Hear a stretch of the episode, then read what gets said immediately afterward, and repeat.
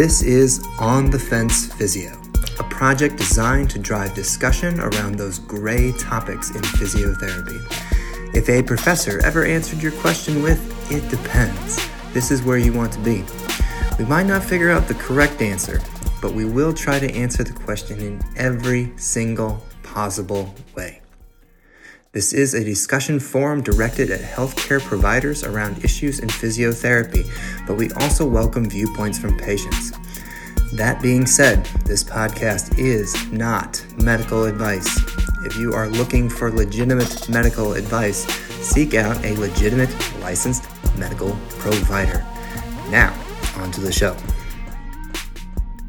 Welcome to episode three, Trace, for our Spanish speaking listeners um, of On the Fence Physio. I am again your host, Andy Wiseman, and I am joined by everyone's favorite co host, Matt Owens, here with you. Yep. How are you doing tonight, Andy? Uh, doing great. Haven't uh, gone crazy at all from all the at home time. I have everything under control, totally organized, motivated to do everything, and a great liar. How many miles have you run in the last three days since you've sweated through your earbuds? So much mileage that my waterproof headphones are no longer waterproof. um, it sounded like they were drowning earlier when we did our sound test. So, nice. yeah, and uh, I, I uh, like, and I run in a swamp. DC is both a political swamp and an actual physical swamp, and the humidity is like hundred million percent. So I get sweaty. You get sweaty, and that the earbuds couldn't handle it. Yeah. Couldn't handle it. that's good, man. So, what are we talking about tonight? So, um, for our auditory listeners, since everyone is a listener and no one can see the video, I'm holding up one of our great posters that we've designed for On the Fence Physio resource. And Matt is so stunned by how beautiful and colorful it is that tears are coming down from both eyes, big crocodile tears. He's just in awe and wonder of how wonderful oh, these things just, are. And I was just doing free. Some, I was just doing some meal prep for tomorrow. these onions, you know, I don't know. No, and I, you say we, but I, I didn't do any design. Andy did it all. They're awesome. If you are we keeping them in the Google Classroom? However, we'll distribute them. Put them on Twitter. They're, they're I think they're really good. I, I think they're um, very informative, easy to read, and um, filled with some good uh, nuggets for both uh, clinicians and patients. Great that you bring that up too, because uh, we are going to do some logistical shifts now. I'm sorry, all you listeners out there, we're going to ask you to shift away from the Google Classroom. Um, not really getting the outreach that we wanted with the Google Classroom, not really as easy as we thought it was going to be. So we're going to be shifting the podcast to Anchor, which is an app that will provide us uh, a little bit more um, outreach and getting the podcast out there. And then I will be putting some of our hard resources onto a Google Drive, and we'll be sharing that link via Twitter, since Twitter is how we reach most people. So again, if you're not already following us on Twitter at OTF Physio, follow us, join in, the conversation. What are we conversing about this, or what did we converse about this month? Matt? Yeah, so this past month, our discussion revolved around uh, the incidents when either a patient or another med- medical provider requests a specific type of treatment and how you respond to that if the treatment, in your opinion, as a physical therapist, is indicated and evidence based or if it is not. So, has this ever happened to you, or is this just a, a, a crazy idea? Um, yeah, this has happened to me. Uh, so, for an example of patient request, we still have patients uh, who come in regularly and ask for that. What's that uh, like thing that you rub on people and there's like ultrasound or sound waves or something and it does something right that makes my muscles like recover faster or something like that. So, uh, yeah, so I'll have patients ask for that. All manner of tapes, joint manipulations, needles, certain exercises, um, and then from a physician standpoint, um, we do get the occasional uh, iontophoresis script referral without medication, which you brought up a good point about that in the Twitter feed this uh, month. And then I have a specific spinal uh, surgeon um, or uh, spine specialist, I guess, not just surgery only, but on all of his uh, scripts for patients, he uh, lists out they will patient will receive Williams flexion, core stabilization, hip strengthening, no extension based exercises ever, no matter what. So um, that's an interesting one as well that we can go into um, uh, later. So never stand up again. never stand up again. So yeah, yes. So yeah, it happens to me. How about to you, Andy? What's your experience um, with that? Yes, um, I would love to share just one particular story of how I was given a referral um, handed to me by the patient, where it said very specifically and very well detailed 45 minutes of medical massage three times a week for eight weeks. And that's it. um, did not even specify the body part, but um, medical massage was a was a word I you know just kind of it took me off back because obviously there's a lot of physical therapists out there that you know get their feathers all ruffled about the word massage. Um, first of all, like how you describe manual therapy is all you know semantics. There's so many different flavors of manual therapy, um, and you know, obviously that some of that comes around you know your state's legislation. Like I know, like the Pacific Northwest, they can't they can't do manipulations. They have to do high velocity mobilizations, right? And, right. Does the name really matter all that much? So I didn't get too upset about that, but the fact that I was being told exactly what intervention to do before I even performed any kind of evaluation, like that's what gets under PT's feathers, right? I mean, we're we're supposed to be autonomous professionals, right? Autonomous medical professionals. We're only supposed to give a treatment if we think it's indicated. So, what if it is indicated though? What if the patient that comes to you and says like, "Oh, hey, you know, like I have this, you know, knee pain. I was hoping you'd take a look at it, tell me what you think, and give me a couple exercises. You know, if you feel like there's something I can work on. What do you say to that patient? Well, those are typically, in my opinion, my dream patients. All right, we're both on the same page. We've already got buy in. A lot of times they've already done their research um, either through friends, their medical doctor, Dr. Google, and have miraculously come to the same conclusion that I would come to as well. And those are um, patients, I feel like it's easy. You just reinforce what they're already asking for. Yes, I can do that for you. Here's the reasons why, maybe some modifications, and you're off and running. Um, I've had those experiences a few times with patients who have come in with, uh, we'll say, like a radiculopathy, low back pain they've done their Google search and said, "Oh, I've heard something about this McKenzie method," and they say like, "If I do these things and I've tried them and I found a way that if I move this way, my back doesn't hurt anymore. Is that a good? Yeah, we can keep trying that." So, I think to me, Ooh, like pause you there. Hold up, time out, mm-hmm, time out. Mm-hmm, mm-hmm. Throw the laughs out here. So, um, are you saying that if a patient comes to you and says they've already tried an intervention, and whether that intervention actually has any specific um, evidence to support it being effective. Or, sorry, I shouldn't say effective, right? Because a lot of interventions are effective. I want to talk about efficacy. You know, um, what is the efficacy of like McKenzie therapy? I've taken I've taken the classes.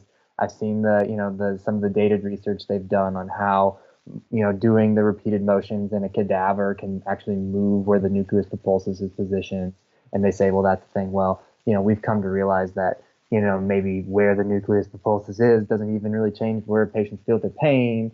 So, is that does that have efficacy? No. Does it have an effect? Absolutely. You know, patients do the McKenzie thing, they feel better. That's a clinical effect. Great.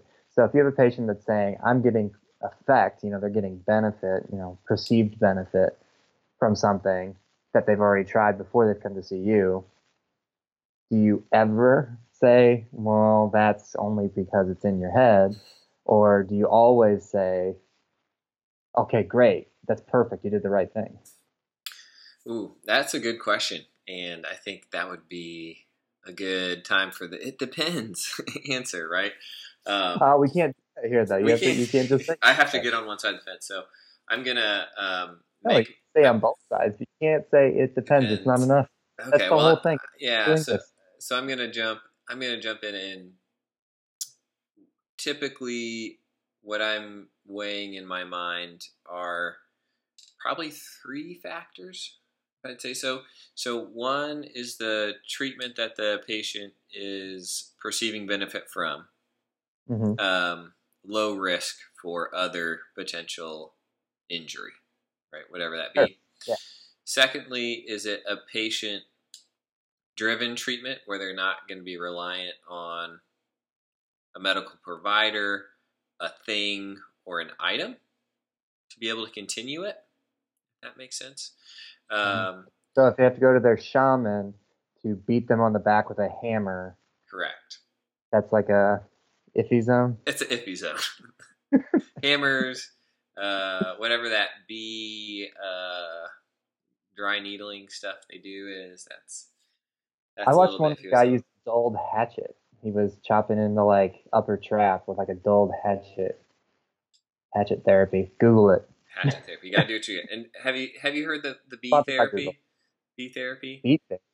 So it's bee acupuncture. They stick bees on you and cup over the top, and they sting you to release endorphins and unblock your energy flows and whatnot. Sorry, I've missed the buzz about that so, one. Oh. oh. Well, someone died from it because they were allergic to bees, so that's how I heard about it. uh, that's um, shocking. Shocking. So yeah, all, all that said, those are the two big things I look at. So if it's uh, seems to be a fairly safe activity, so relative risk, relative risk, and is it something that the patient can continue to do without relying on something or someone else? If it's both of those, I'll, I'll, let them go. Yes, yeah, I'll, I'll normally let them go with it. Yeah, that's great. Um, so I had a, you know, this this is good story time, anecdote time, because I um, I used anecdotal evidence one time and was totally right. So anecdotes are great. Um, and I have the best anecdotes. um, so had a patient who was in a MBA, um, you know, had all kinds of like just random musculoskeletal pains up and down, um, but was interestingly a uh, fantasy um, author and a um, Nordic troupe dancer, Nordic uh, folk dancing. Oh. He's a very interesting fellow. Um, but uh, he, uh, after we resolved like 99% of his little pains through probably time and slow progression into back into his old workout routine, he was still having this hamstring pain, this proximal hamstring pain that just was very, very persistent. And we did all the you know best things that I feel like I could do with him. We you know, really tracked religiously how much load he was putting through his hamstring. He had a workout diary that he would bring to sessions. Um, we did our eccentrics. Um, I tried to do some like manual things and some modalities things to modulate that pain somewhat, but it was just so persistent, and so much so that he ended up going back um, to ortho, getting an MRI. Um, they said it was just a you know hamstring strain, no additional information. He went out second one, second opinion. Again, they told him it was just a hamstring strain. I'm like, hey, you just got to keep working at this. But that wasn't good enough for him. So what he did uh, on his own, went to CVS, got himself some stretchy tape, put that, that on the back of his leg, and he told me it fixed his pain. Now, I got put in that situation of do I tell that patient like, oh man, it's in your head, or a patient that I've had for so long and just want him to feel better? Do I just let him go on believing that? And I think that's where um, what you said, you know, where the relative risk is low, unless you have a severe glue allergy. the relative risk of putting on stretchy tape is low. The cost is low. That stuff's really cheap at CVS. Um, high self-efficacy. He can play, apply the tape to himself when he wants to do something more active, or if the pain's bothering him, he can do that to himself um, I told him that he shouldn't wear the tape for the rest of his life, so he should try to go without it as much as he can. But um, yeah, I think that if we have a patient that is getting an effect, okay, having a change because of a intervention, whether or not we think it's best intervention for them, or if it's mostly placebo effect, I think that it's okay as a profession that we support that. Now, um, I think you had a, a, a, thought about, you know, maybe condiments as a uh, intervention. Condiments as an intervention, yeah. So, well, let's let's for, let's hold the peanut butter for a second. We've already talked about bee allergies. You know, let's let give our listeners a break from that. Well, what I wanted to ask you real quick about within that is your stretchy tape. Where mm-hmm. like I noticed you're not using any uh, you know fancy name brand sounding things, and in the Twitter kind of conversation this past month, I thought that was a good point made by you because there are some interventions with either tapes or bands or tools, instruments, those types of things that um, can be sold as something maybe more uh, fancy or mm. scientific than they are based on the brand name. So, if you don't mind, go ahead and share with our listeners some of your strategies, such as stretchy tape. well, before I do that, let me grab a facial tissue, not a Kleenex, and I'm going to go get a cotton swab, not a Q-tip, for my ears.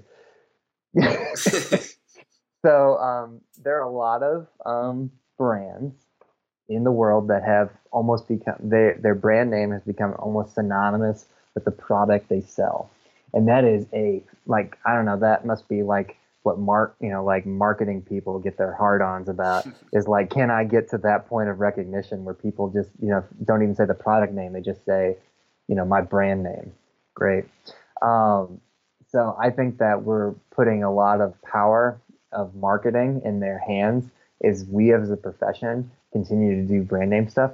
Physicians are really good about this already. They know the generic names of medicines. They don't do brand name things because if they sell a brand name to a patient, the patient's going to go to the pharmacy and look for that brand name. They're not going to look at the generic. So physicians already know that it's it's not the most ethical thing to be advertising brands because if we advertise brands to our patients, if we say like, oh, you need to get this brand of rubber band, like you know that's we're already talking about an ethical dilemma here. Okay, we're not in the sales industry. We're in the healthcare industry. We need to keep those buckets very separate. Okay? And I think that's a good segue into the peanut butter argument. So, um, hopefully, many of you have watched The Last Dance since there's no sports on over the past couple months um, about the Bulls' final season together and their last championship. Um, and in that, um, docu series. The South Florida Bulls, yes. Yeah. Um, that Michael Jordan played on, yes. Um, there's uh, one of the episodes. Focus is on Scottie Pippen and his lower back injury in a game in the finals, and he's trying to play through it. So of course they interview the athletic trainer of the Bulls at the time, and he talks about you know using some electrical stimulation, some heat, massage, whatever they could do uh, to get Scottie Pippen back out on the court. So as that conversation, I would say, almost devolved on Twitter, there's some uh, back and forth among physio- physical therapists, um, leaders within the profession. Uh, one of which said uh, basically along the lines of, you know, if you're you you're too self-righteous to give some of these treatments to people you don't understand what's going on in the sport and i would rub peanut butter on this guy's back if that's what it took to get him um, back on the court. Uh, so I posed that question on the Twitter feed to you, and I thought you had a good response to that.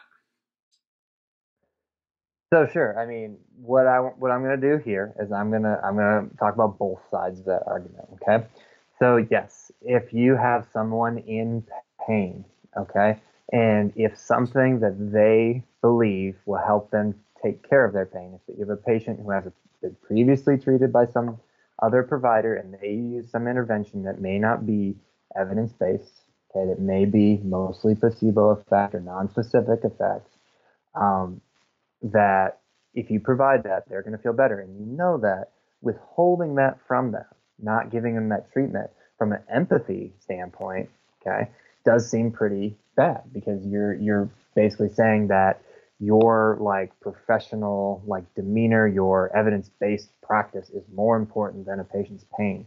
So you could definitely get on and say, hey, you know, like if we're people, if we're about people, if we're about treating people, not you know patients. Yeah, we're treating people, not should- bodies, right? We're treating Right, people, body. not bodies. Right. Yeah. We're, we're, we're supposed to be an empathetic profession.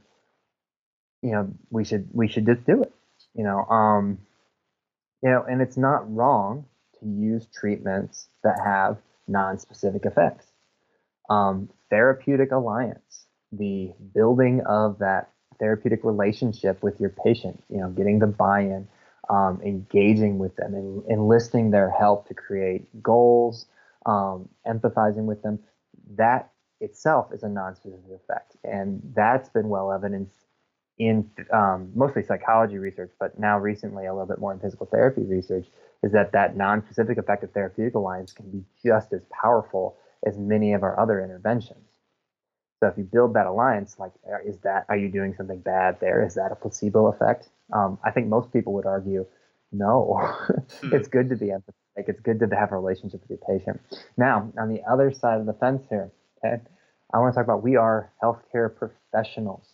Okay, we are providing medical services. Okay, so we need to be, hold ourselves to a little bit higher standard than someone who's in a customer service relationship because the customer is not always right. We uh, have to go through a lot of education, okay, some health professions more than others, um, to figure out what are the safe things, what are the best things to offer our patients. And we need to educate them on what we know because um, as a consumer, as a healthcare consumer, the average patient is very, very um, undereducated when it comes to seeking out healthcare information.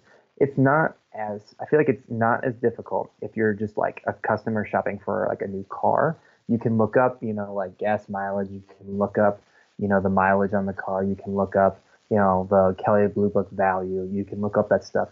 But like, it's a lot harder to become an educated buyer in the healthcare field because how you you know understand like what interventions are out there, which ones have evidence, can you disseminate you know like medical literature, like can you you know like is can your average patient you know read through a randomized control trial and realize what methodology is good, what methodology is bad? No. So we have to take on that responsibility as healthcare providers to not just go along with whatever they say and to educate them and let them know what the best things are out there. Um, the best uh, analogy for this is the ice cream poop I paradox. like I right? like ice cream. you like ice cream, all right? So if you had a big old bucket of your favorite ice cream, which uh, you're from Indiana, so I'm gonna guess is mostly uh, high fructose corn syrup in the ice cream. Yeah, no. Yeah, I try to I try to support the corn farmers. Yes. Um, but if I added a small scoop, a very tiny scoop of poop to that ice cream, would you still eat it? I would have second thoughts.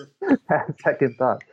And if I gave you a bucket of poop, okay, doesn't matter how much ice cream I ladled in there, you probably still wouldn't eat it.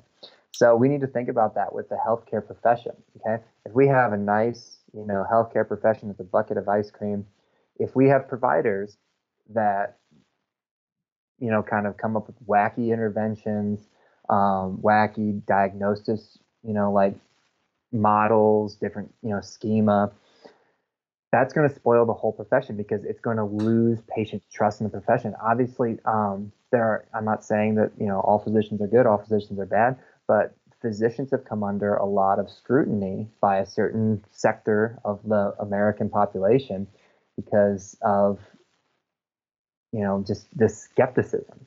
So if we want to avoid, you know, losing the, you know, the trust of the, you know, general patient populace, we need to make sure that we all like get on board with this idea that we need to provide good, high quality um, interventions and treatment, and not just kind of whatever the patient asks. yeah, I think that's a good analogy. I, I enjoy that. So no peanut butter on the low back, unless that's Uh, what you're into. Unless it's crunchy, you'd be nuts if it wasn't crunchy. I think that's it. Uh, Uh, I think that's a good segue into. Uh, we had a little bit of interaction outside of the two Yes, of us in this conversation. So that's and that's our goal within this Twitter feed. Is eventually, I'd love to see you know 20, 30, 40, 50, you know, 100 people um, giving their opinions and expressing views and being able to have a dialogue as it uh-huh. seems harder and harder to do that with within the social media sphere. But so we had a little bit of a dialogue. Absolutely, we did, and it was. Um, we'll give a shout out to at Taylor Mulford one because there's mul- obviously multiple Taylor Mulfords out there. Um, and probably had time to get on the Twitter feed because he went to University of Montana and uh, I'll just leave the rural jokes out. You know, I could I could just go all day. Um, but anyway, I'd like to pitch one of his tweets to you, Matt, and for our, our new segment with uh, now our involvement from the you know PT profession out there. I want you to tell me where he's right and where he's wrong. So you got to be able to tell me one example for each. So um, Taylor mentioned that um, vending machine therapy is what he called it. You know, a patient comes in and asks for a specific thing like KT tape. Um, he says the treatment will likely be pretty effective because the patient buy-in is already there. Have more effect. What do you think? Well, I think um, Taylor referenced, or Taylor one, right? He, he referenced uh, a good article by Eric Meira um, about placebo foo, um, is what Eric calls it. And in this blog post, he um, talks about both sides of the fence. And the issue with placebo is if you're using it to enhance a treatment that has a non-specific effect. So while someone may like their KT tape and ask for it. And you can use that placebo to hopefully garner an effect. It's already a non-specific effect, uh, so your your outcome is even less, we'll say, evidence-based scientific um, than it could be, right? On the other side of things, where Eric talks about this placebo foo, as he calls calls it, is taking placebo and using it to enhance an intervention with a specific effect, right? So part of this placebo foo, foo, he references another article that talks about the five E's of your placebo. Um, one is engaging your patients. Two is empathizing with them, educating them about what you're doing, enlisting them, getting them on board with what you're doing, and then ending it, getting a nice succinct package of like, here, this is what we're doing, this is where we're going. And I think the point is well made that it should be to improve face validity of a treatment. The example given for this face validity is loading of a tendinopathy, in that, oh, my tendon hurts. It doesn't make sense on the surface. Why would I load this tendon more? Don't I need to rest it? Right? It hurts. Why would I put more weight through it? Um, but being able to use that um, therapeutic alliance, appropriate education, patient buy-in, the placebo foo, right? Getting them to believe in the treatment that has a specific effect can then enhance that specific effect. So um, that would be kind of where I end on those that side of the fence with Taylor's argument with placebo is I'm all for placebo enhancing the effects of treatments that have specific outcomes and we know what they're doing, um, but I feel a little um, on the witchcraft side of things if I'm just using it on a treatment that I know doesn't really have a specific effect. I feel a little dirty doing that. So, which I wonder if if if anyone would be able to measure this is would the non-specific effects of employ employing the uh, the five E's if you um, if you use the five E's with a patient um, on a on an intervention you believe in versus using them on an intervention you don't believe in. I wonder if you could measure if there's any difference in effect there. That'd be uh, that'd be just yeah. really I don't know if that's even possible to do and good, with good methodology, but it'd be really fun to know. I think that would be really fun to know. yeah, well, I know in, in, in residency, in residency, we had this um, reference, and I need to try to find it to an article, a dentistry um, research article. Did you guys talk about this at all? Any dentistry research? Dentistry? Okay, so quick caveat dentistry research, placebo effect. Dentistry research. Dentists believe they were giving their patients a um, analgesic prior to surgery, right? The dentist did not know that they weren't giving an analgesic. So half of the dentists gave a true pain relieving injection medication to the patient, mm-hmm. half did not but didn't know it. And I think they had their control group who like knew it was, you know, uh, a placebo injection to the patient before they were doing surgery. Um, outcomes from the uh, intervention was the placebo injection group of the dentist who believed they were giving a true pain relieving injection. Those patients felt less pain than the patients of the dentist who knew they weren't, you know, who knew they were giving a placebo. So that was the example that they gave um, within the residency that I went through about okay, what you believe as a provider has an effect or could have an effect on how the patient responds to it. And in that, they don't try to explain it. They're like, you know, this is kind of wacky, weird. Who knows? You know, like you could try to say what you want, but in dentistry, there is some research to show that what you believe about a treatment affects how your patient responds to it. God, that explains so much. That's why none of my patients get better because I don't believe anything. That's right. That's why your outcome measures get worse as you learn more. Because you're like, crap, I'm not actually yeah. doing anything. I, I, will, I will say, I do see a spike in how well they do around Christmas time. Because I believe. I believe the magic of Christmas. Uh, so, I guess, kind of wrapping things up within this uh, this conversation. Um, let's let's bring it back to the therapeutic alliance. Um, you posed the question about how is it ethical? Is it not ethical? Is it good? Is it bad?